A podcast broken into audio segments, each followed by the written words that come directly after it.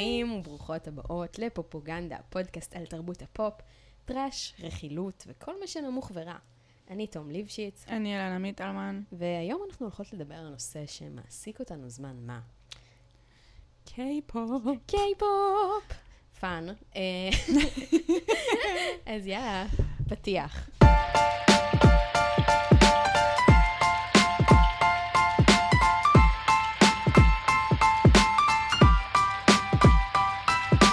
טוב, אז מאז שיצא האלבום האחרון של BLACKPINK, I'm Obsessed, אהבתי מאוד גם את האלבומים הקודמים שלהן, לא את הכל, כאילו שמעתי כזה חלקים שאהבתי, אבל האלבום האחרון די פוצץ לי את המוח, כאילו ספציפית הסינגל פינק ונום, שאנחנו חולקות אליו אובססיה משותפת. וואו, איזה סינגל. אחד הסינגלים, אם לא מי שלא שמע עכשיו לעשות פאוז, סתם לא אחר כך. לא, בסדר, אחר כך או עכשיו, you know. וכן, זה שיר מעולה, קליפ מעולה. וכל האלבום החדש של BLACKPINK באמת גרם לנו לחשוב שזה יהיה רעיון טוב, לדבר קצת על קיי-פופ. באמת, BLACKPINK גם הופיעו בקואוצ'לה, הם עשו היסטוריה כהדליינריות, להקת הבנות הקיי-פופית הראשונה. שהייתה הדליינרית בקואוצ'לה, ובאופן כללי ההתעניינות הגלובלית בקיי-פופ ותרבות קוריאנית נמצאת בפיק מטורף. אז איך בעצם מדינה יחסית קטנה באסיה הצליחה להשיג נוכחות כל כך עצומה בעולם הבידור, במיינסטרים העולמי?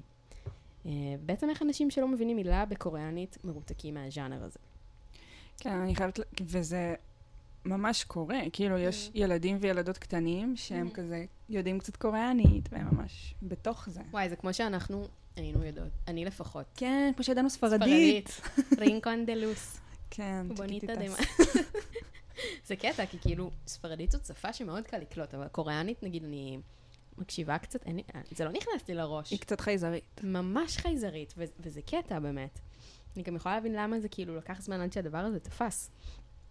באמת, העלייה הגלובלית ופופולריות וההשפעה של התרבות הקוריאנית נקראת הגל הקוריאני. משנות ה-90 המאוחרות ועד היום אנחנו בעצם רואים מגוון מאוד רחב של יצוא תרבותי מדרום קוריאה. כשאני אומרת קוריאה, אני מתכוונת לדרום קוריאה, בסדר? כאילו, סיכמנו את זה. כן, אם מישהו רוצה ללמוד על צפון קוריאה, זה פודקאסט אחר. זהו, זה פודקאסט אחר, זה לא אנחנו. אז באמת משנות ה-90 המאוחרות, ועד היום אנחנו רואים מגוון מאוד רחב של יצוא תרבותי מדרום קוריאה, אם זה קיי-דרמה, סרטים, לצורך העניין פרסייט, שזכה באוסקר. נכון. אופנה, קיי-ביוטי, אוכל קוריאני, וכמובן קיי-פופ. לקיי-פופ יש תפקיד חשוב ומהותי בהתפשטות התרבות הקוריאנית. מה שמעניין זה שבגלל שדרום קוריאה היא מדינה קטנה שלא יכלה לייצא את הסחורה, שהיא לא יכולה לייצא את הסחורה שלה לכל העולם, כמו סין למשל, שהיא הבית חרושת העולמי, הממשלה הקוריאנית החליטה בשלב כלשהו, בצעד מכוון, להשקיע בתרבות ולנסות לייצא אותה כמו מוצר. המחשבה היא שבבוא היום הדבר יכניס הרבה כסף לדרום קוריאה, והם צדקו בענק. לגל הקוריאני יש משמעות כלכלית ותרבותית אדירה למדינה, וזה באמת הביא לעלייה בתיירות ובמחירות של מוצרים קוריאנים שמכניסים לדרום קוריאה כמויות של כסף. אבל בעצם, איך התפתח הקיי-פופ, כמו שאנחנו מכירים אותו היום? כן, זה מעניין איך זה התחיל בעצם. זאת אומרת, זה מאוד קל להבין... ברגע שזה תפס, זה מאוד קל להבין למה זה תפס, כי השירים הם סופר קאצ'י, הקליפים מושקעים, הכל צבעוני, יש כמויות של כסף שנשפחות על זה, יש כוריאוגרפיות מושלמות, הכל מושלם, זה כאילו מוצר שהוא בא אלייך והוא מבדר אותך, ואת לא צריכה לעשות שום מאמץ, וואי, איזה מבדר. מחשבה אחת לא עוברת לך בראש. נכון.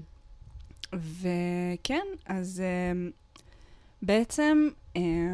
הכל התחיל בשנות ה-90, שנת 1992, שפרץ לסצנת המוזיקה בקוריאה בחור בשם סאו טאיג'י. אני רוצה להאמין שאני אומרת את זה נכון. זהו, כאילו יש לי תחושה שאנחנו הולכות להגיד כל מיני שמות בפרק הזה, וכנראה נבטא אותם בצורה שגויה. סורי. אם יש מישהו קוריאני שרוצה להעיר את עינינו, אז תתסנו. קוריאני, מאזינה קוריאנית, או חובבי קיי-פופ. תתסנו. כן. אבל בכל מקרה, ב-1992, סאו טאיג'י פורץ, והוא בעצם, יש לו להקה, קוראים להם סאו טייג'י אנד קידס, אבל הוא לגמרי הביונסה, הוא הפנים של הלהקה,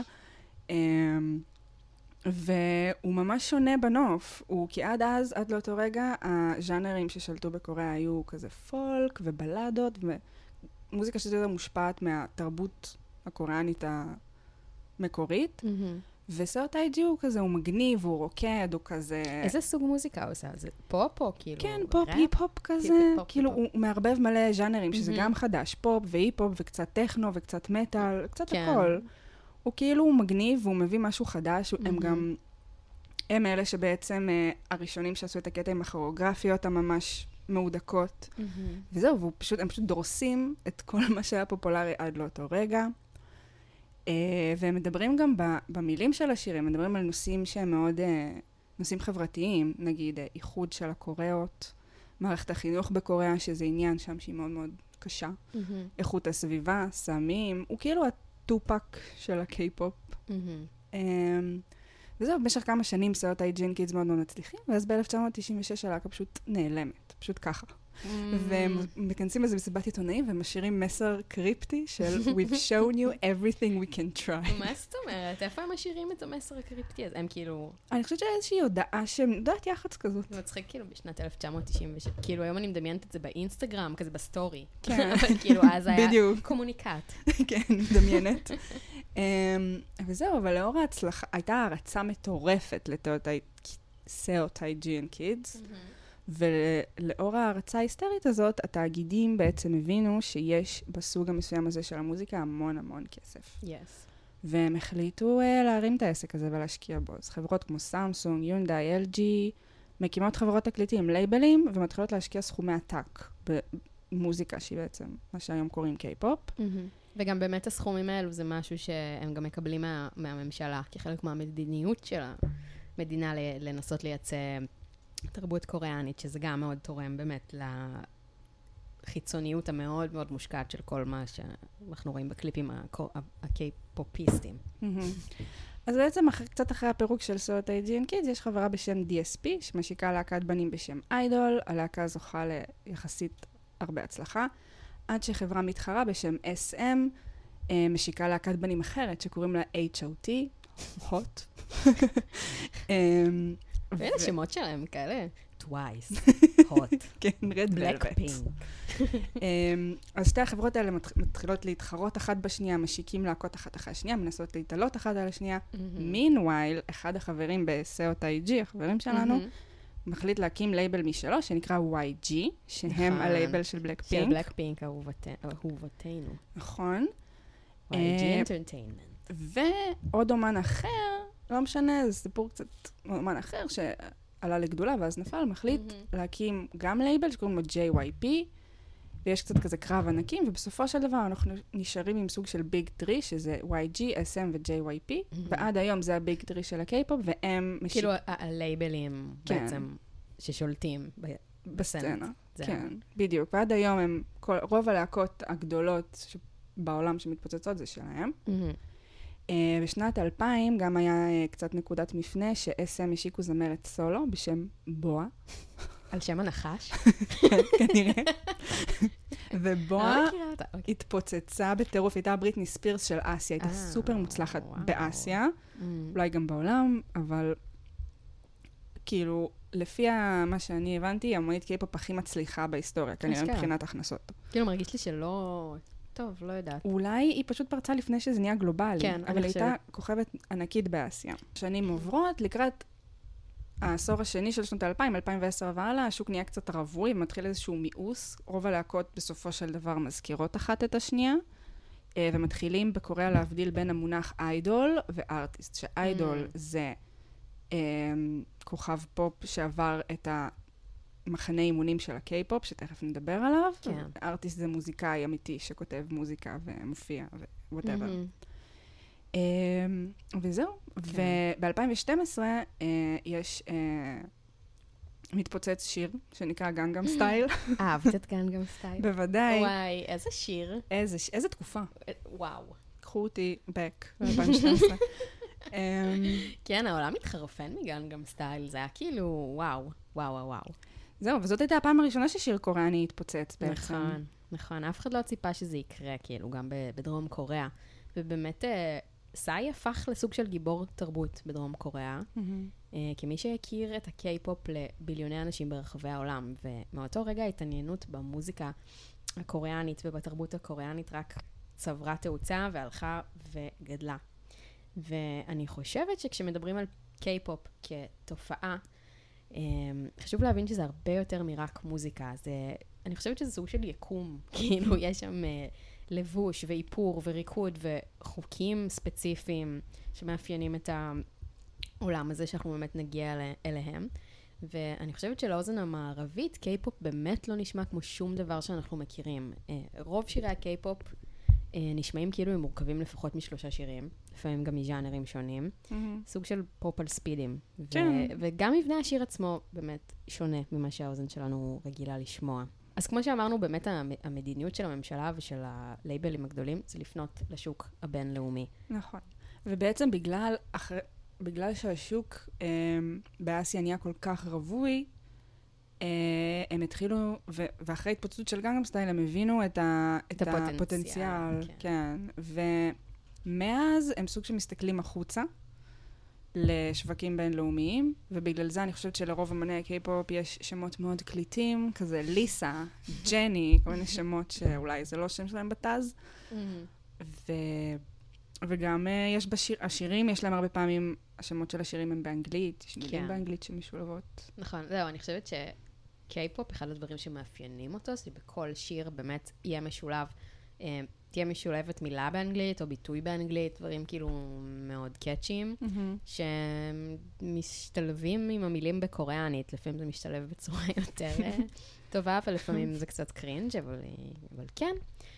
זאת אומרת שמראש יש יותר פוטנציאל לחשיפה של הלהקה ולקהל רחב במגוון מדינות נוספות. מה שמייחד את הקיי-פופ, אחד הדברים זה שכל להקת קיי-פופ היא מהונדסת מראש. זאת אומרת, להקת קיי-פופ לא מתהווה באופן טבעי. כן.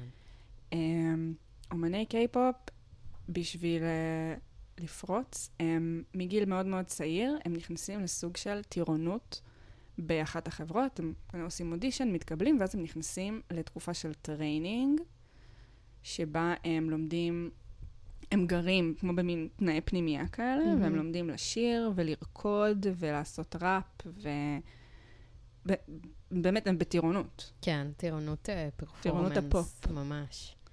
כן, נכון, תכלס עד שהם מתפרסמים וצוברים כסף וכוח ואפשרויות למיקוח עם החברה שהם חתומים איתה, שהם הגיעו לחוזה חדש, הם סוג של פשוט עובדים אצל הלייבל שלהם, והם עובדים ממש קשה. כאילו, צריך להבין שמהבחינה של הלייבל הם משקיעים בפיתוח של מוצר, של הקיי-פופ איידולס, והם מצפים שבבוא הזמן הם יקבלו את הכסף בחזרה. זאת אומרת, הם ממש הילדים האלה, כי הרבה פעמים ילדים, הם עושים את זה תוך כדי הלימודים, הרבה פעמים פורשים מהלימודים בשביל להתמקד בקריירה, הם ממש חתומים על חוזה, הם לא יכולים לעזוב את המתחם מתי שהם רוצים, הם לא יכולים להיפגש עם ההורים שלהם מתי שהם רוצים, הם מחויבים מאוד לדבר הזה. נכון. והנוסחה עובדת, זה כזה בית חרושת, מתאמנים, וברגע שהכוכב מוכן, אז הוא עושה דייביוט, שבעצם יש איזה אירוע יח"צ, מציגים אותו לקהל, והתהליך הזה יכול לקחת חודשים, ויכול לקחת שנים, ויכול לא לקרות אף פעם. נכון. זאת אומרת, יכולה להתאמן המון שנים, והלייבל שלך החליט שאת לא טובה מספיק. איזה נורא. ולא ישיקו אותך. ממש. כן, כאילו, באמת, עוד לפני הדייביוט, הרבה איידולס מספרים על הימים שלהם, על השנים בעצם, בתוכניות הכשרה, סיפורים די נוראים, דיאטות קיצוניות, אימונים לתוך הלילה, לחץ נפשי, משמעת מאוד נוקשה, וכל זה בגילאים ממש צעירים. לצורך העניין, אם נסתכל על בלק פינק, ג'ני וליסה התאמנו 5 שנים, הם התחילו בגיל 14, רוזה התחילה בגיל 16 והיא התאמנה 4 שנים, ג'יסו התאמנה במשך 5 שנים ו10 חודשים, החל מגיל 15, ג'אן קוק מ-BTS התחיל להתאמן בגיל 13, שזה אינסיין. ואחת הלהקות הקיי-פופ המפורסמות עכשיו נקראת New Jeans, והחברה הכי צעירה בלהקה היא בת 15. יש אגב להקה חדשה, כן, חדשה, שהשיקו אותם כזה ממש בתחילת 2023, והם תוצר של איזו תוכנית ריאליטי כזאת, והחברה הכי צעירה בה היא בת 11. זה מטורף. וואי, זה ממש כאילו, זה די אינסיין. זה אינסיין, ולא רק שהיא בת 11, גם החברות האחרות הן בנות 20 פלוס, כאילו, ועל זה המון ביקורת על הדבר הזה. באיזה קטע. ממש באיזה קטע, כאילו, היא גם תדפק בשכל, וגם זה קצת נופל על הבנות האחרות בלהקה. נכון. כי יש לך ילדה. וואי, זה on your hands. למרות שגם, אתה יודעת, גם להתחיל להתאמן בגיל 13 או 14, זה גם מרגיש לי הזוי באותה מידה. כאילו, את כל כך לא... אפויה. כן, את לא אפויה גם בגיל 18. נכון, נכון, עדיין אני לא אפויה בגיל 30, אבל כן, כאילו, וואי, זה באמת נראה לי, לשים את עצמך במצבים מאוד קיצוניים ואינטנסיביים מגיל מאוד מאוד צעיר, ויש לזה באמת השלכות. אבל חלק מההינדוס של הלהקה זה שממש לכל חברה או חבר יש תפקיד רשמי. יש כזה את המנהיג, יש את הווקליסט שהוא שר הכי יפה, יש את זה שרוקד הכי יפה, ויש את הפנים של הלהקה, שאני מניחה שזה מי שנראה הכי טוב, כביכול. כן, כן. שזה מעניין, כי זה תפקידים שנוצרים באופן טבעי גם בלהקות מערביות, נגיד. ביונסה, ג'סטין טימברלייק. הם כאילו הפנים.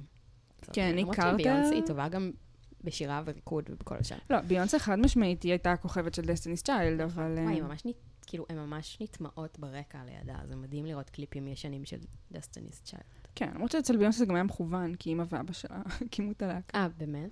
כן, אבא שלה היה המנהל, ואמא שלה הייתה סטייליסטית. זה היה פרויקט שלהם. נשמע וייבים של משפחת ג'קסון. בעייתי, אוקיי. אבל זה פרק אחר.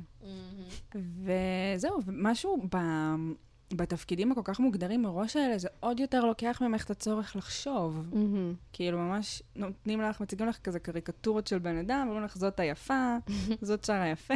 נכון. למרות ש... סברכה. כן.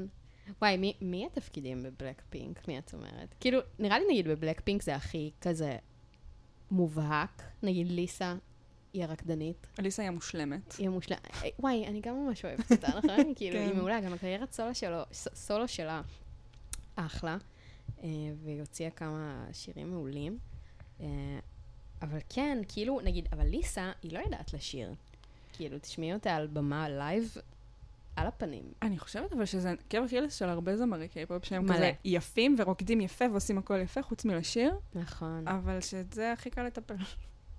נכון, אני חושבת שבאמת בשביל להיות קייפופ איידול, יש דברים שהרבה יותר חשובים ללייבלים מיכולת... ווקלית או יכולת מוזיקלית. זה כאילו... הם בעיקר מחפשים סטאר קואליטי. נכון, הם מחפשים סטאר קואליטי, הם מחפשים יכולת ריקוד מאוד גבוהה, קריזמה, יכולת פרפורמנס, וזה הרבה יותר חשוב מבחינתם באמת מיכולות מוזיקליות. שזה מוביל אותנו לזה ש... זאת אומרת, אומני קיי-פופ אין להם יותר מדי ביטוי יצירתי במוזיקה שלהם. הם לא כותבים את השירים שלהם לצורך העניין. יכול להיות שהם כשהם כבר קצת יותר ביג, אז הם מעורבים, נותנים להם...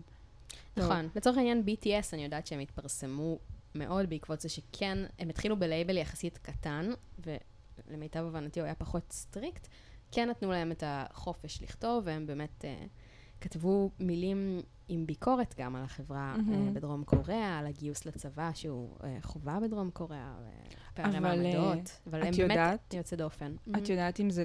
היה ככה מההתחלה, או שנתנו להם את החופש הזה אחרי שהם כבר נהיו מאוד חזקים?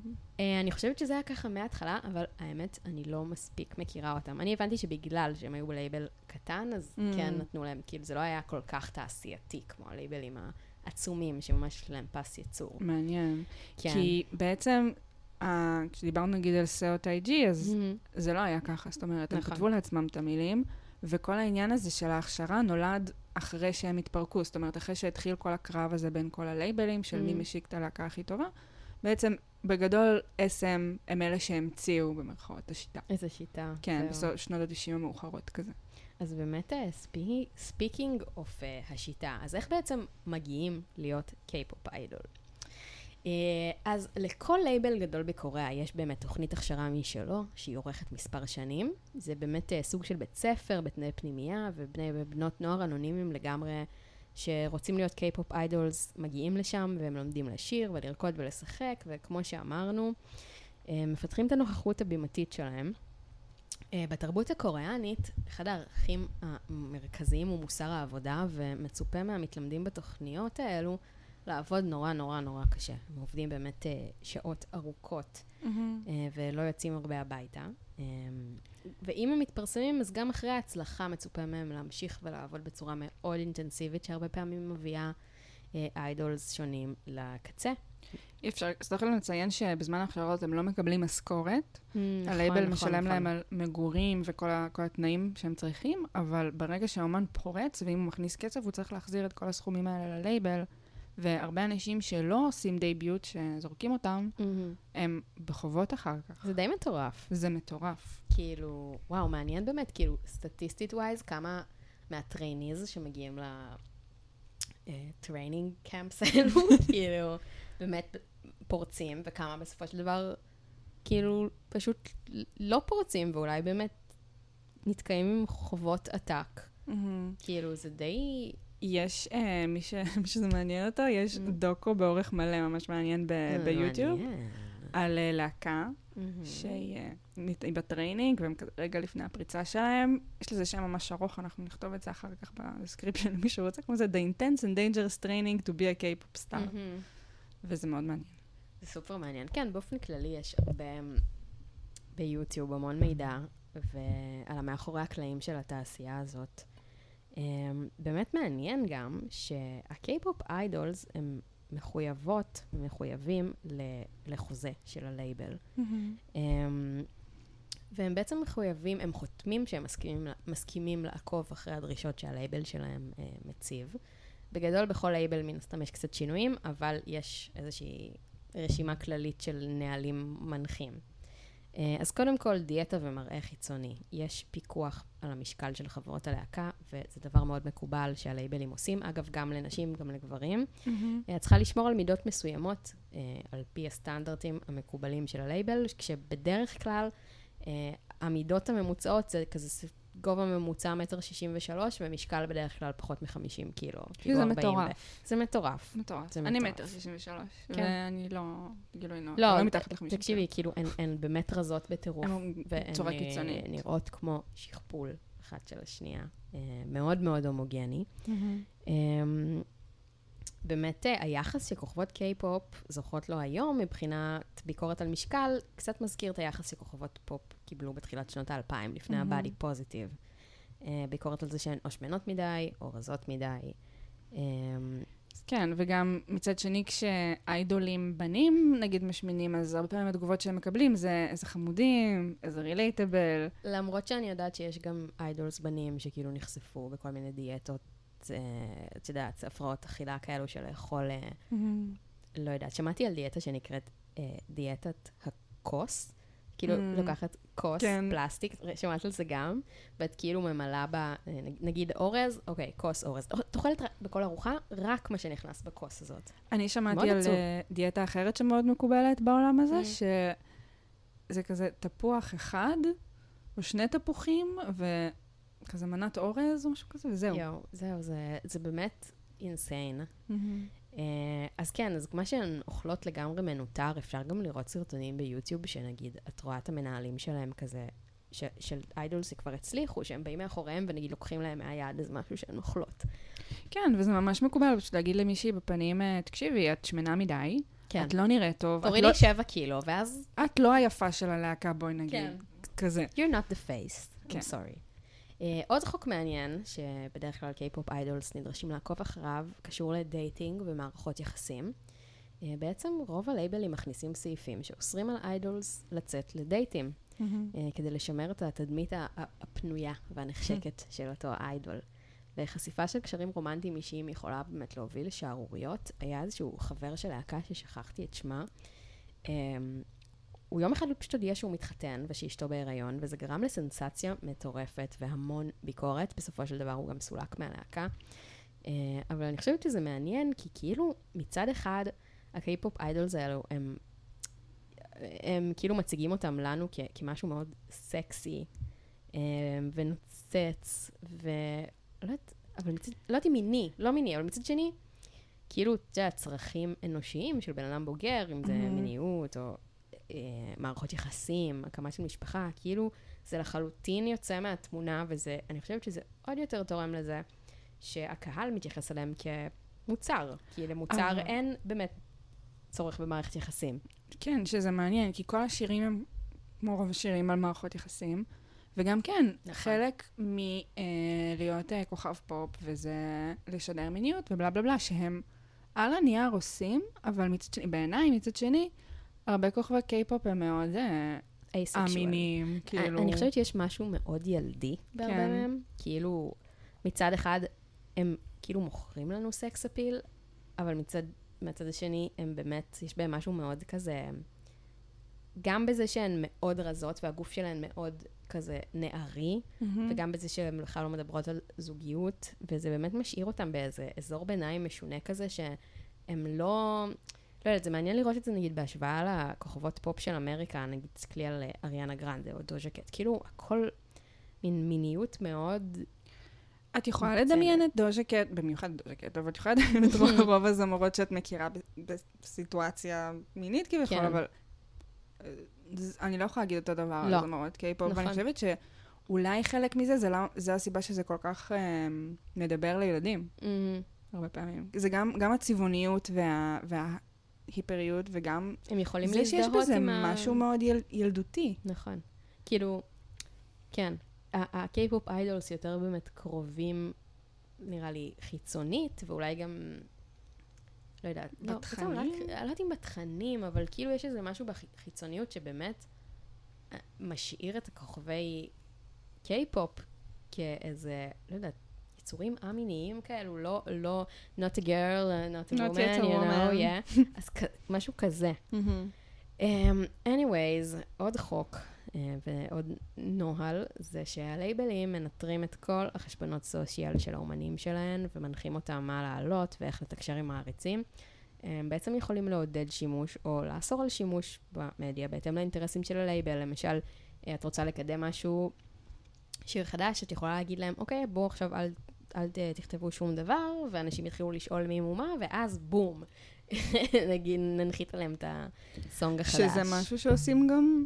נכון. בתעשיית המוזיקה באופן כללי, אבל אולי שם לוקחים את זה צעד אחד רחוק יותר. יכול להיות. האמת, כאילו, זה נכון, הרבה דברים, נגיד, שמצפים מקיי-פופ איידולס, מצפים גם מפופ איידולס. לא, כי בסושיאל מדיה כל זמר שעומד to drop an album, כאילו, עושה שטויות באינסטגרם. כאילו כן, אבל אני חושבת שהשוני הוא שלהן אין באמת say בשטויות שהן עושות באינסטגרם בהכרח, בכל מה שקשור ליח"צ וקידומים של דברים.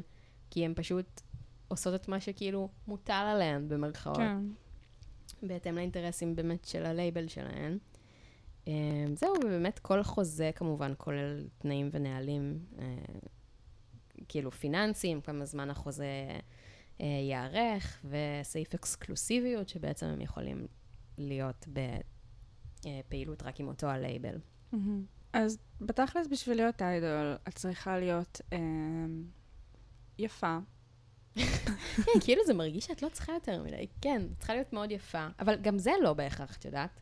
כי, כאילו, את כן צריכה להיות רזה ובגובה כזה וכזה, אבל לצורך העניין, לגבי הפנים, הלייבלים מממנים ניתוחים פלסטיים. נכון, אבל עדיין צריכה לבוא נעימה לעין. כן, את לא יכולה לבוא, כאילו, קטסטרוף. אבל כאילו, זה גם בסדר אם את חמודה ולא מהממת. לצורך העניין, זה לא בעיה. כן, גם שירה, אם את לא זמרת השנה, זה גם לא נורא. נכון, ואם את כותבת זה סבבה ו-nice to have, אבל תכתבי למגירה, כי כאילו הלייבלים לא בהכרח, הלייבלים לא מחויבים לשתף אותך ביצירה של שום דבר, ברוב הפעמים. מה שכן, ריקוד, באמת דרושות יכולות ריקוד מאוד מאוד גבוהות, הריקודים של הקיי-פופ בדרך כלל מאוד מורכבים ומרשימים. ממה שאני מבינה, צריכה בעיקר סטאר קואליטי, הרבה אמביציה. כאילו יכולות פרפורמטיביות וכריזמה.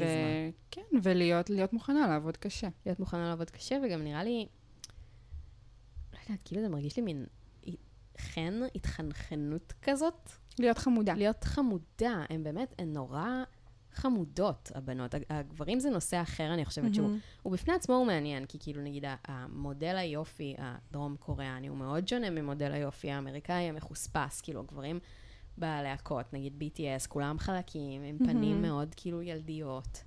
אז זה נושא באמת בפני עצמו.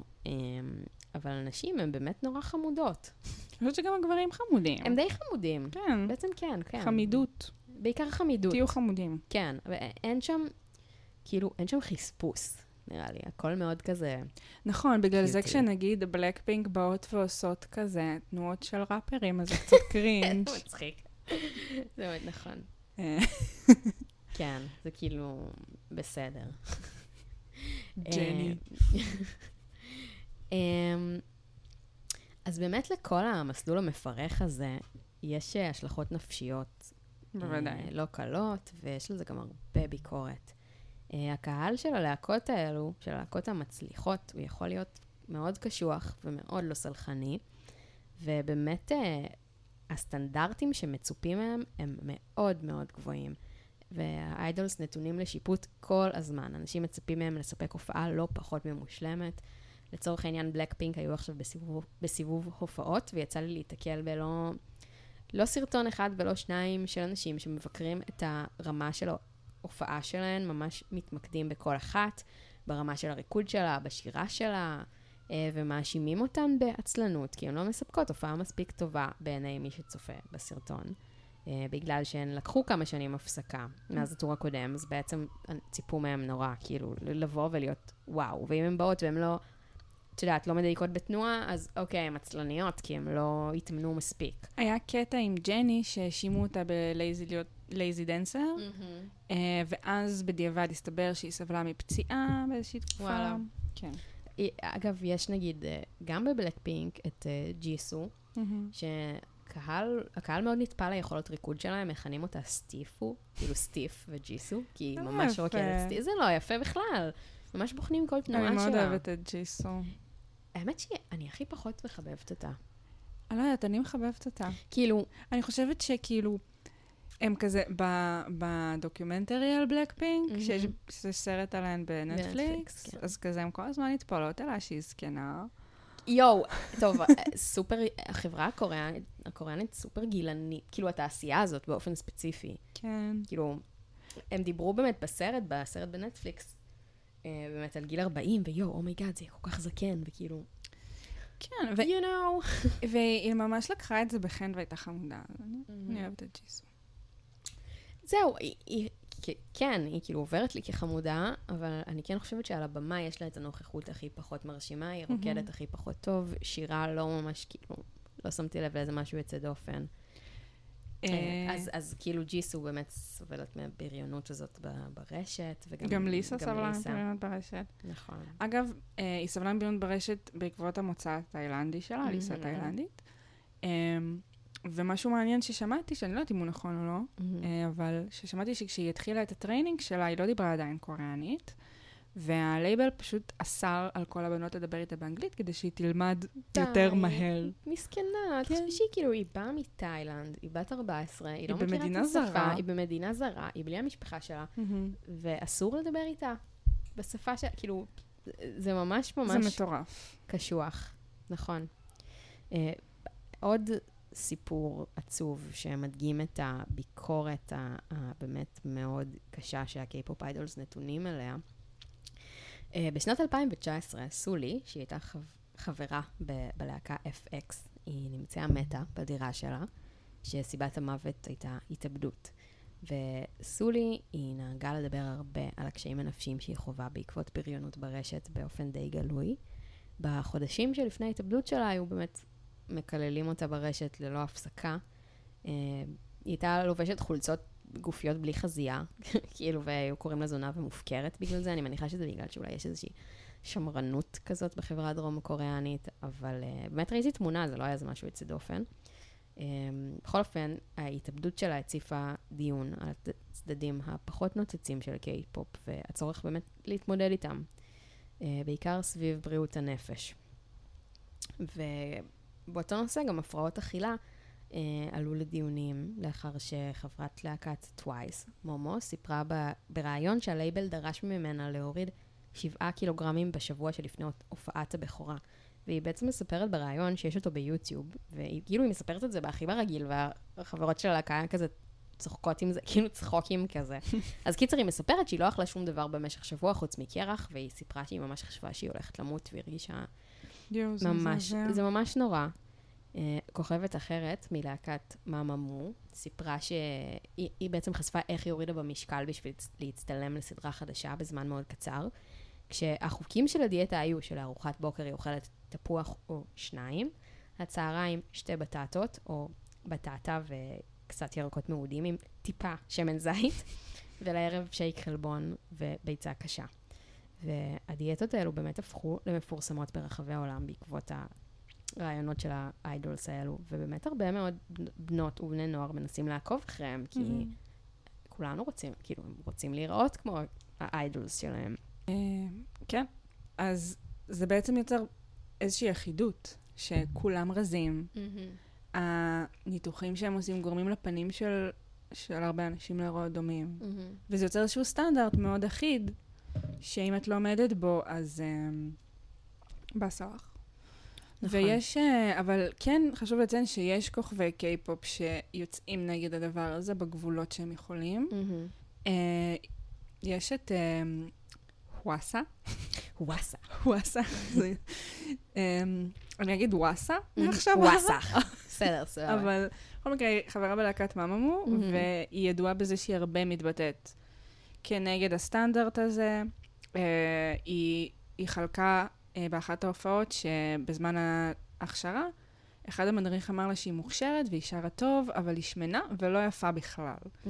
והיא סיפרה שמאותו רגע, במקום להישבר ולעשות הכל בשביל להתאים את עצמה לסטנדרט הקיים, היא החליטה שהיא הולכת להוות סטנדרט חדש, והיא עודדה את המעריצים לעשות אותו דבר. If you don't fit in, תעשו משהו חדש. למרות שכאילו גיגלתי אותה, וזה לא שהיא כאילו שמנה. היא לא שמנה ולא מכוערת. זהו, היא קצת פשוט יותר thick, כאילו, מרוב הקיי-פופ איידולס. אני מאוד אוהבת את מאמאמו. הן חמודות. כן, ויש לה גם כמה סינגלים לבד שהם אחלה. וואלה, אני לא מכירה. היא גם התבטאה הרבה על הקולוריזם בקוריאה. שזה באמת אישו.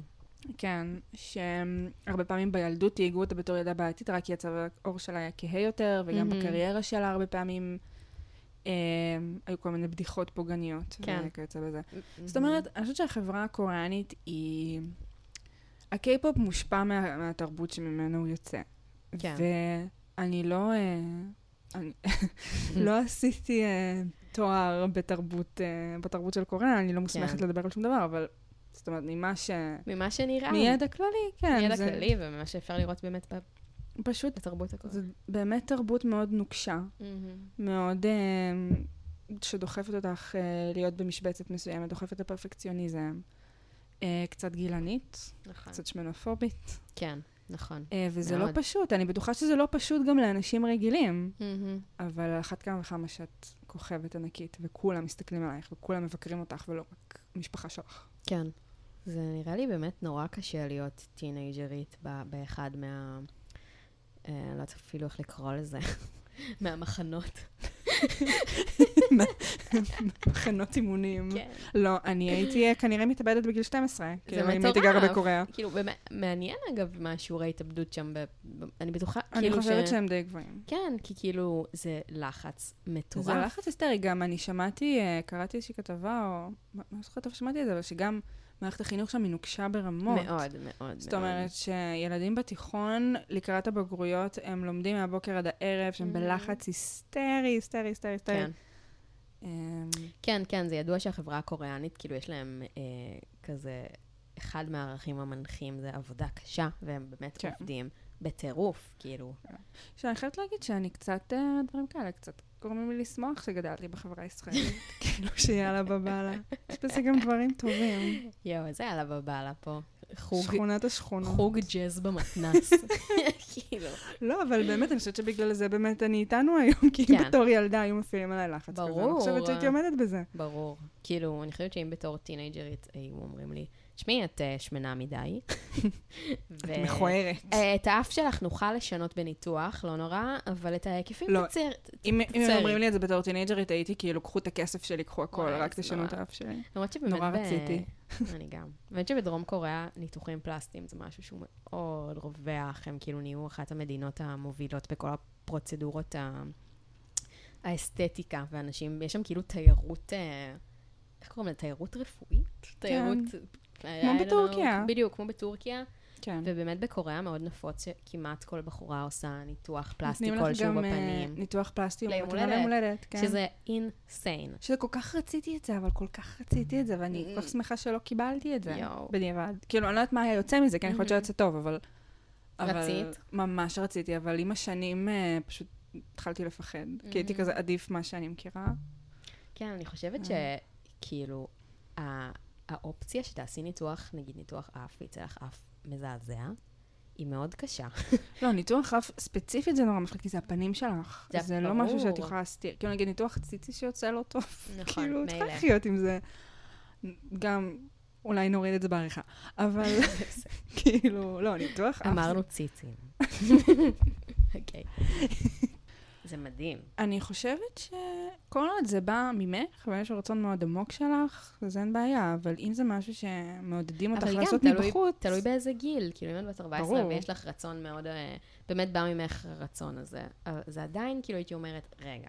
לא, ברור שצריך להיות מוגבל מגיל 18. לא, נגיד, אני זוכרת, לא מזמן בלה חדיד התפרסמה בזה שהיא אמרה שהיא מתחרטת על הניתוח אף שלה, שהיא הייתה כאילו צעירה מדי כשהחליטה לעשות אותו. ואני, האמת שאני מאמינה לזה, זה נראה לי כאילו... אותנטי, כי באמת כאילו, נראה לי שכזה דברים כזה גדלים עליך. בטח, וככל שאתה מתבגר, אתה נהיה יותר שלם עם בן אדם שאתה, כולל החיצוניות, אז שווה לחכות. לגמרי. אני כאילו מנסה כזה לשים את האצבע על, אוקיי, מה זה אומר שיש לך כישרון כשאת קיי-פופ איידול, אם את לא כאילו מצטיינת בשירה, ואת לא, סתם, נגיד בואי נדבר על ג'יסו, שבעיניי היא ה-weakest link בבלאק-פינק, שהיא לא רוקדת כל כך טוב, ואני לא חושבת שהיא שרה יותר מדי טוב. היא כן נחשבת מאוד יפה, לפי הסטנדרטים של החברה בדרום קוריאה, היא באמת מאוד יפה. אבל כאילו, מה הופך אותה למוכשרת? אני לא יודעת. כאילו, לי מרגיש שג'יסו בפני עצמה, היא לא מעניינת. יוצא עכשיו שיר סולו חמוד, אבל כאילו, היא לא הייתה מגיעה להיות הדליינרית בקוצ'לה. נכון. בפני עצמה. משהו בזה שהם להקה, שהם באים באות ביחד, נותן להן איזשהו כוח. נכון. וכששמים כל אחד בנפרד, אז זה לא תמיד עובד. לצורך העניין עם ליסה מבלאק פינק, זה כן עובד. אבל לא יודעת, לרוזי, נגיד גם היה שירי סולו שלא אהבתי עליהם. אני חושבת שמה שהופך את ג'יסו לנחוצה במרכאות בבלאק פינק, זה שהיא היחידה שהיא כזה בחורה קוריאנית רגילה. כל השאר הן כזה גדלו באוסטרליה, ליסה מתאילנד, יש להן משהו אינטרנשיונל כזה, וג'יסו היא פשוט בחורה רגילה, שכזה ילדות קוריאניות ממש יכולות להזדהות איתה. האמת שזה ממש נכון. כאילו מצד אחד אנחנו מדברות על הקיי-פופ ועל זה שזה באמת המפעליות הזאת היא מאוד מייחדת אותו. מצד שני, אם את מסתכלת על ארצות הברית, אני חושבת שגם שם אפשר לראות סוג של מפעלים כאלו, אבל הם לא מקבלים את אותם הביקורות. לצורך העניין, הייתה תקופה שדיסני שחררו מלא, כאילו, נכון. מלא כוכבים שהתחילו בדיסני, ודיסני אחרי זה החתימו אותם על חוזה, ובנו אותם להיות כוכבים, למשל, בריטני וג'סטין טימברלייק וקריסטינה אגילרה וכולי וכולי. ויותר מאוחר גם כזה מיילי סיירוס. נכון, מיילי סיירוס, וגם לניקולודיון היה כזה כמה ניסיונות לייצר כוכבים, כאילו, נראה לי גם אריאנה גרנדה הייתה בדיסני? כן, אריאנה גרנדה הייתה בדיסני. סלינה גומז. אריאנה גרנדה הייתה בניקולודיון. ואיפה סלינה גומז הייתה? נראה לי בדיסני. אז כאילו, אני חושבת שזה פשוט מעניין לראות שגם בתרבות המערבית יש את סוג של מפעליות הזאת, שמזהים אותך מלמעלה, ואומרים, אוקיי, את, ובונים סביבך איזה משהו, שהוא לא בהכרח, כאילו, האת האותנטי, כאילו. נכון. זה פשוט פחות in your face. זה פחות in your face, זהו, אני חושבת זה פחות שקוף. ממש, אני חושבת שמשהו באמת ספציפי כל כך בקיי-פופ, זה שבאמת יש להם את התוכניות הכשרה האלו, והכל, כאילו זה ממש, הכל נועד, כדי לייצר ממך משהו. נגיד, בזמן שעשינו את התחקיר על הפרק, אז באמת התחלתי לתהות, יש סצנת מוזיקה רגילה, כאילו נורמלית בקוריאה? אני מאמינה שכן. אני מאמינה שכן. גם מצאתי כמה... להקות. כן, שהם לא קיי-פופ בהגדרה, שהם פשוט אומנים עצמאיים. והם טובים? הם לא... נראה לי קשה להתחבר לזה. חלק כן וחלק לא. אבל לא התעמקתי יותר מדי. כן, אבל לא נשמע שהיה משהו שתפס אותך, שהייתי כזה... כן, לא מצאתי מישהו שהייתי כזה, וואו. כן. לסיכום. לסיכום. קייפופ זה כיף. קייפופ זה הכי כיף. וזה פאן, וזה באמת...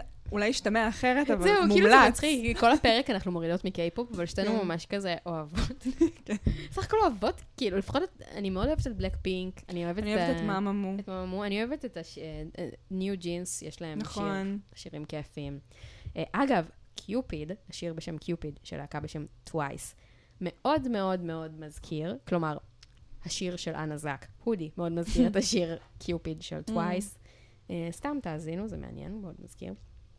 כן, זהו, ואפשר ליהנות מדברים, וגם להיות ביקורתיים בוז. כן, I mean. וזהו. וזהו. שיהיה שבוע טוב. שיהיה שבוע, רגע.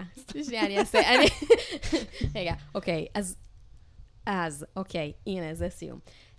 טוב, אז, אנחנו סיימנו להיום. תודה רבה למי שהגיע עד הלום.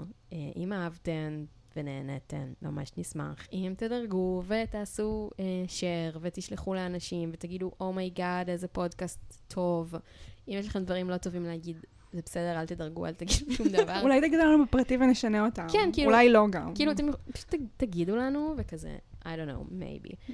אם יש לכם נושאים שבא לכם שנלרלר עליהם, ממש נשמח לשמוע. יש לנו אינסטגרם, propaganda.pod. הוא כרגע בחיתוליו, אבל אנחנו הולכות לעלות לשם כל מיני דברים, וגם אנחנו מעלות לשם קצת כזה תכנים משלימים לדברים שדיברנו עליהם בפרק. אז זהו, אז נגיד קצת תודות. תודה לבר ויליק על העיצוב. תודה. תודה לאלנה. תודה לתום. ותודה... תודה לכל מי שהאזין. תודה לכל מי שהאזין. הכי תודה לכם. כן. וזהו, יאללה, שיהיה לכם אחלה שבוע. ביי. ביי.